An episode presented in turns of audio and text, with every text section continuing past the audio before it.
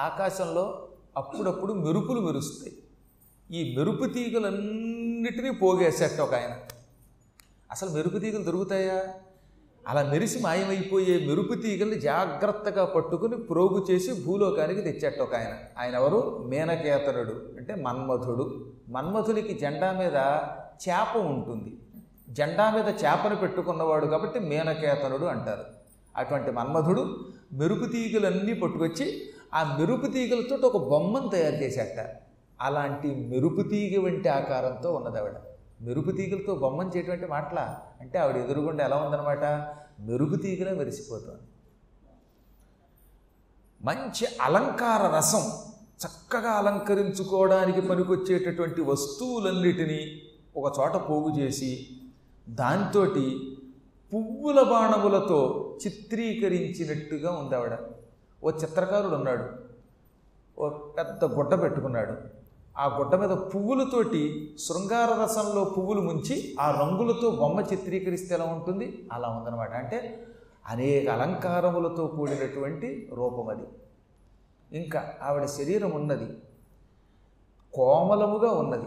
ఎలాంటి కోమలం? భూలోకంలో మెత్తగా ఉండేవి ఏవేవి ఉన్నాయో అన్నీ తీసుకోండి. కల్పవృక్షం యొక్క తీగ మల్లె తీగ మల్లె పువ్వు తామర తూడు తామర రేకు కలువ పువ్వుల రేకు ఇలాంటి మెత్తనివన్నీ కలిపి రంగరించి ఆవిడికి చర్మం కింద మార్చినట్టుగా చేతుల కింద మార్చినట్టుగా ఉందట. అసలు నిజంగా కొంతమంది చేతులు ముట్టుకుంటే ఆ చేతులు ఉంటాయి కోమలంగా ఉంటాయి పువ్వులు ముట్టుకున్నట్టు ఉంటుందన్నట్టు అసలు పువ్వులు కూడా అనడానికి వెళ్ళేది గులాబీ రేకుల్ని మించినటువంటి కోమలత్వం. అలాంటి కోమలమైన వస్తువులతో ఆవిడ శరీరాన్ని తీర్చిదిద్దాడేమో బ్రహ్మ అన్నట్టుగా ఉందన్నమాట. కాబట్టి ఆవిడ ఎక్కడ చూసినా ఏ అవయవం చూసినా కుసుమ కోమలత్వమే. ఇంకా ముఖం ఉన్నది.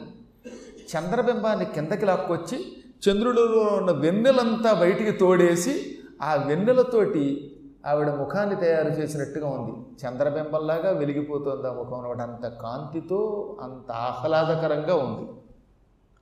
అటువంటి సుందరీమణిని చక్కని పళ్ళు వరసతో అవి కూడా మల్లె మొగ్గల్లాగా ఉన్నాయి.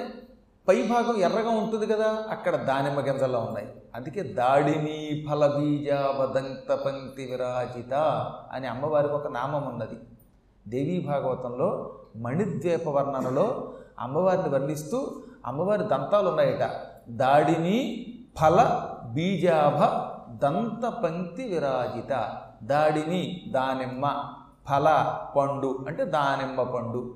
దాని యొక్క బీజములు గింజల్ని బయటికి తీసుకొచ్చి ఆవిడికి దంతములుగా పెట్టారా అన్నట్టుగా ఆవిడ దంతాలు ఉన్నాయట ఎందువల్ల? దానిమ్మ గింజలకి ఒక భాగంలో తెలుపు ఉంటుంది పై భాగంలో ఒక రకమైన ఎరుపు ఉంటుంది. ఈ దంతాల పై భాగం చిగుళ్ళు ఎప్పుడు ఎర్రగా ఉండాలి.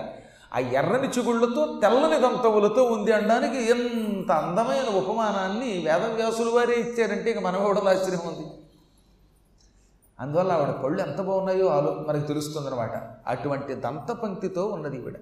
అటువంటి ఆవిడని చూచి హా మదాలస ఇన్నాళ్ళు నన్ను విడిచిపెట్టి ఎక్కడికి వెళ్ళావు? నువ్వు లేక ఎంత బాధపడుతున్నానో తెలుసా? ఏ పనుడు చేయలేకపోతున్నాను అని దగ్గరికి వెళ్ళబోతుంటే వెంటనే నాగరాజు పట్టుకుని ఓ వెళ్ళక వెళ్ళక నేనేం చెప్పాను దాకా? అది మాయారూపం. ముట్టుకుంటే మాయమైపోతుంది అన్నట్ట. అయినా ఆయన వెళ్ళిపోతున్నాడు. ఆయన గట్టిగా పట్టుకుని మాయారూపము ముట్టిన మాయంబగుగా నృపకుమారక నీవీ మాయారూపము ముట్టకుమీ ఎన్నవుడు మోహవశత. ఇలనతడొరిగిన్. ఇది మాయారూపం. నువ్వు ముట్టుకున్న వెంటనే మాయమైపోతుంది. కాబట్టి ఓ రాజకుమార ముట్టకు సుమ మాయారూపాలు ముట్టుకోకూడదు అని పట్టుకోగానే హా అని స్పృహ తప్పి కింద పడిపోయాడు. కళ్ళు తిరిగి పడిపోయాడు. చూడక చూడక చూశాడు. ఈయన వెళ్ళనివ్వట్లేదు. అందుకని పడిపోయాడు. ఇప్పుడు మనకు అనుమానం రావాలి ఈయన పైకేమో హుంపట్నంటూ వ్యర్థమంత్రములు చదివినట్టు కనపడుతున్నాడు. ఇది మాయ అంటాడు. నిజానికి ఆవిడ మాయ కాదు కదా. ఆవిడ ఆయన మధ్యమ ఫణము నుంచి పుట్టింది. శివుడి యొక్క అనుగ్రహంతో బతికింది కదా. మరి ఎందుకు అంటున్నాడు? అక్కడ చెప్పాడు అక్కడ.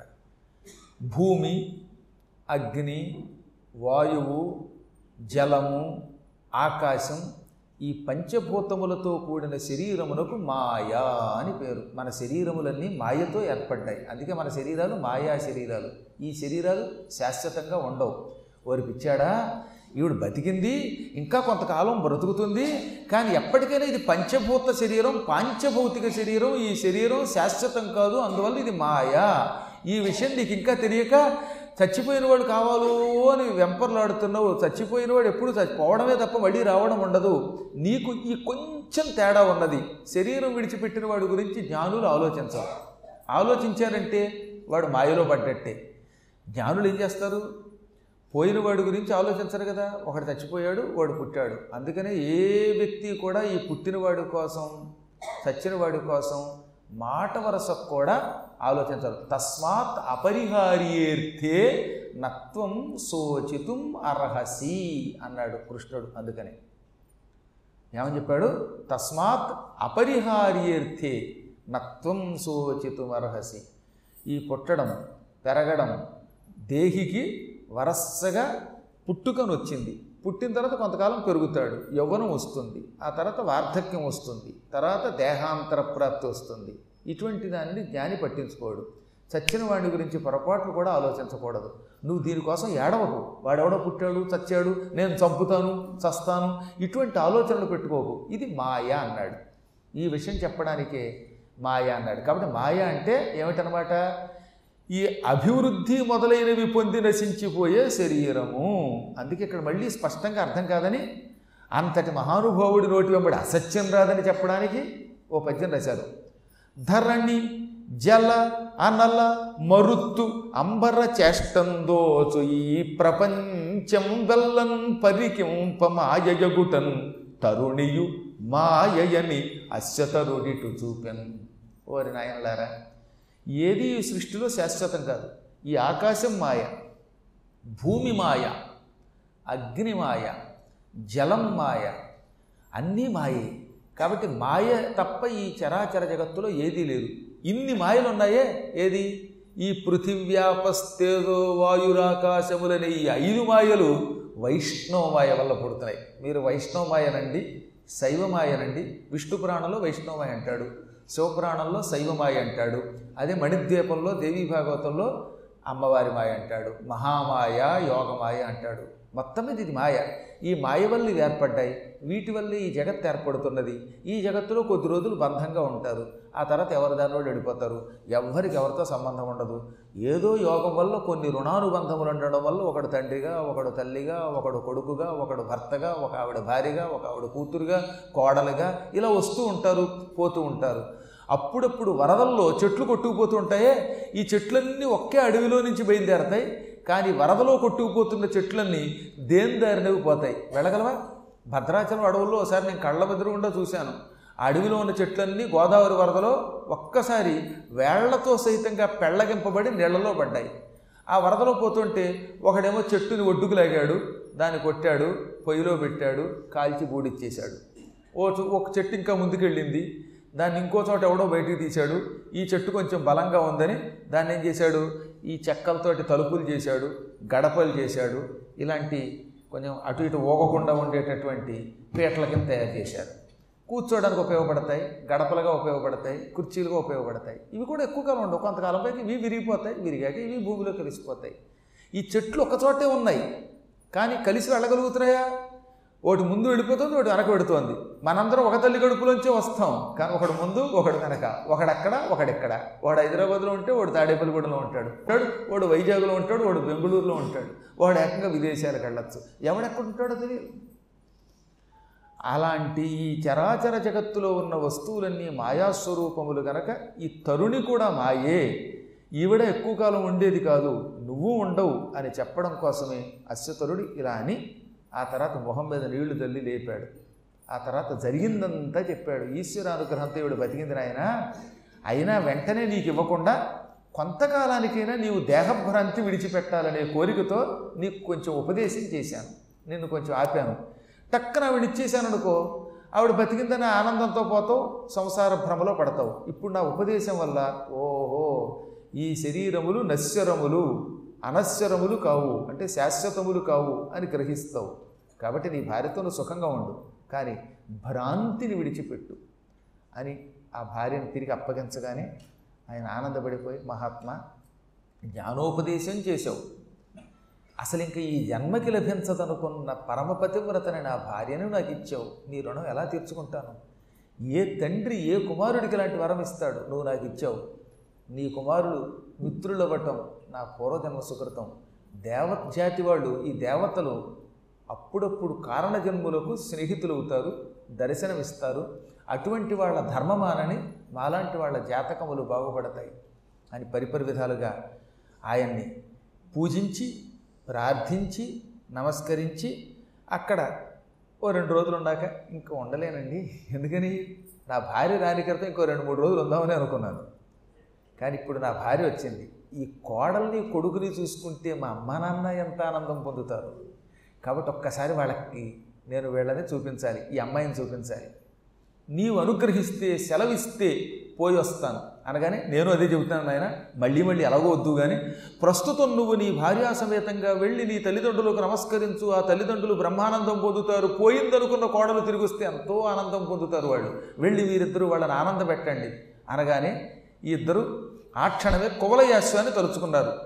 టక్కన పాతాళలోకానికి వచ్చింది అది. ఇంక వీళ్ళు బయటికి వెళ్ళడానికి ఎవరు అక్కర్లా? గుర్రం ఉంది ఆ విషయం మర్చిపోకూడదు. ఇందాకంటే వాళ్ళు తీసుకొచ్చారు కానీ ఆకాశంలో స్వర్గంలో భూమి మీద పాతాళంలో ఎక్కడికైనా వెళ్ళే గుర్రం కదా?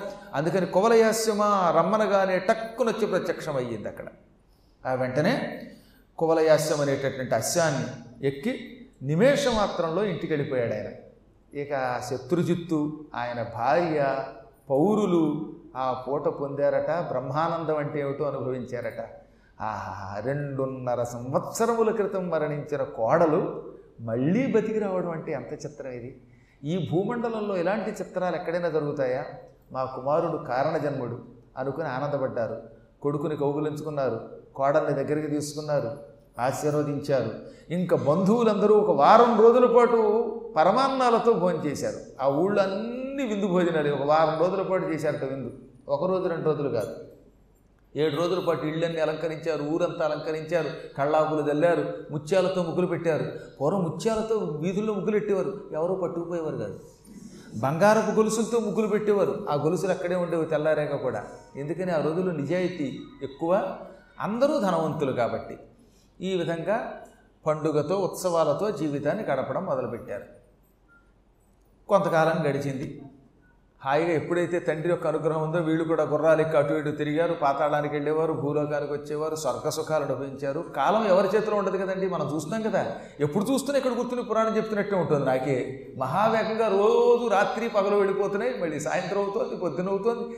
అప్పుడే వాళ్ళకి పదిహేడు రోజులకు వచ్చాం కళ్ళు మూసేలోపు. ఎన్ని ఏళ్ళు గడిచిపోతున్నాయండి? మన జీవితంలో వెళ్ళిపోతుంది. అందువల్లే కాలు ఓహి దురతిక్రమ అన్నారు. కాలం వెళ్ళిపోయింది. శత్రుక్షత్రలతాల విత్రపటుదో విత్రపటు శత్రుజిత్ ధాత్రీనాథుడు పెద్ద కాలమిటులీ ధాత్రీతలంబు యుద్ధ చారిత్రం వప్పగనేలి నిర్జర పరశ్రీలోలతంజన్న తత్పుత్రుండొత్తముడారు తద్వజుడు తా పూనెంధరభరం శత్రువులనేటటువంటి తీగల్ని పటపట నరికే పరాక్రమం అనే కొడవలి కలిగిన వాడు శత్రుజిత్తు. శత్రువులట మల్లెతీగలు లాంటి వాళ్ళట. మల్లెతీగని కొడవలతో ఇలా కోస్తే ఏమవుతుంది? పటక్కన దిగిపోతుంది ఆయన పరాక్రమం కొడవలి. ఆ కొడవలితో శత్రువులనే తీగల్ని కోశాడు. అంటే శత్రువులను అంత తేలిగ్గా నాశనం చేయగలిగే పరాక్రమం కలిగిన వాడు ఆయన.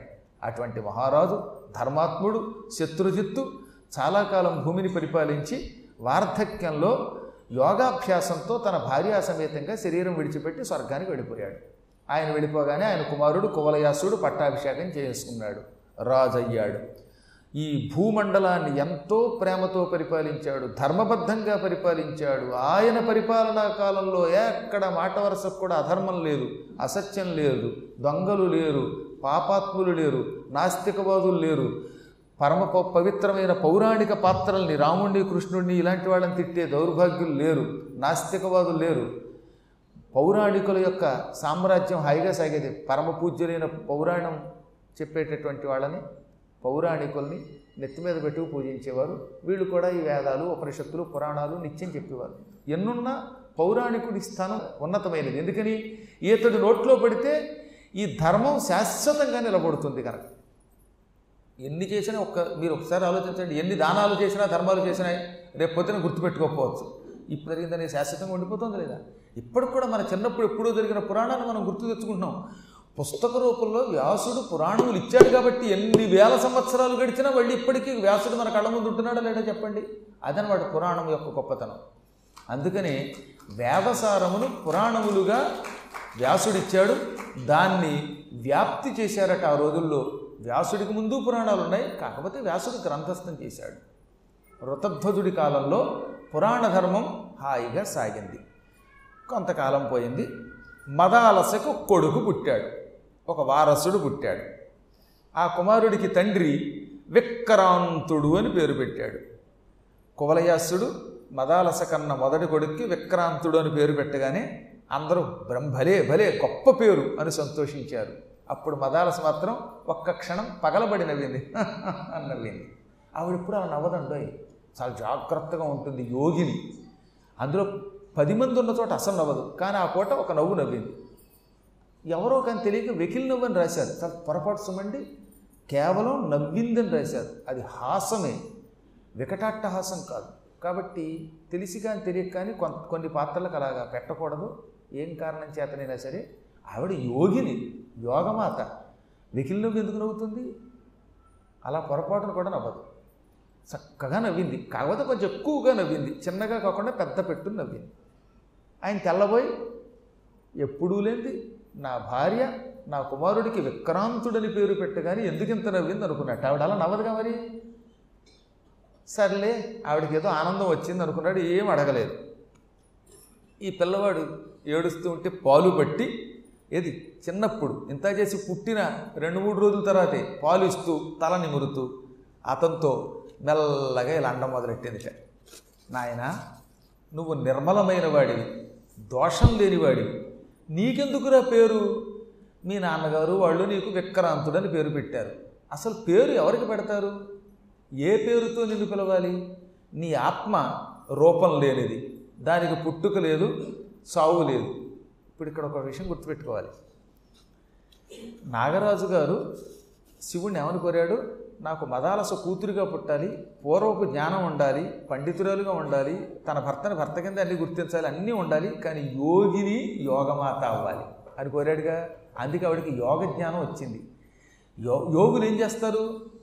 ప్రపంచమంతా పరమాత్మగా చూస్తారు. యోగులు పండితులు అని పేరు వాళ్ళకి. పండితాహ సమదర్శిన. ప్రతి ప్రాణిలో పరమాత్మను చూసేవాళ్ళు పండితులు. అటువంటి యోగులు ఏమని చెప్తారు ఎంతసేపు కూడా? ఒరే పేరేమిటి ఊరేమిటి మనకి? ఇవాళ ఈ పేరుతో ఉన్నావు రేపు ఏ పేరుతో ఉంటావో ఇవాళ ఈ శరీరం రేపు ఏ శరీరంలోకి వెళ్ళావో మనకి నిత్యం శరీరాలు వస్తూ ఉంటాయి పోతూ ఉంటాయి మనం పెరుగుతూ ఉంటాం చస్తూ ఉంటాం. ఎవరితో సంబంధం లేదు. నిర్మలమైన జీవికి పేరు లేదు. ఈ జీవి ఉన్న శరీరమునకు పేరు తప్ప. పేరు ఎవరికి? శరీరానికి. శరీరంలో ఉన్న ప్రాణికి కాదు.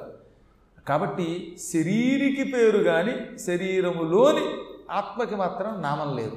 కాబట్టి ఈ పేరుని పట్టించుకోకు. ఇదంతా కల్పన వికారం. మనుషులు కల్పించుకుని దానికి అర్థం పెట్టుకున్నారు. ఇంకా ఈ శరీరము నీది కాదు. నీ శరీరం పంచభూతాల నుంచి పుట్టింది. ఈ పంచభూతాల నుంచి నీకు ఈ శరీరం ఎందుకు వచ్చింది? నువ్వు పనులు చేసావు కర్మాచరణ చేసావు. కర్మాచరణ వల్ల ఈ శరీరం వచ్చింది. కాబట్టి ఈ శరీరం ఏమిటనమాట? కర్మమయమైన శరీరం. నువ్వు శరీరవి కాదు. శరీరములో ఉన్న ఆత్మవి కాదు. పంచభూతాలు కావు. కేవలం ఒకప్పుడు చేసిన కర్మలు నీకు శరీరం ఇచ్చాయి. నువ్వు ఇప్పుడు జాగ్రత్తగా ఉండకపోతే ఇలాంటి ఎన్నో శరీరములు పొందాలి. ఆ శరీరములలో కుక్కవచ్చు నక్కవచ్చు ఇంకోటి అవ్వచ్చు ఎన్ని జన్మలెత్తినా కర్మములు మాత్రం పోవు. కాబట్టే కర్మలకు అతీతంగా ఉండు. కర్మములు ఎప్పుడు చేసినా ఈ కర్మల యొక్క ఫలితం పరమేశ్వరుడికి అర్పిస్తే నేను చేస్తున్నాననే స్పృహ విడిచిపెడితే అప్పుడు నీకు కర్మ ఫలితం నశిస్తుంది. నువ్వు మోక్షం పొందుతావు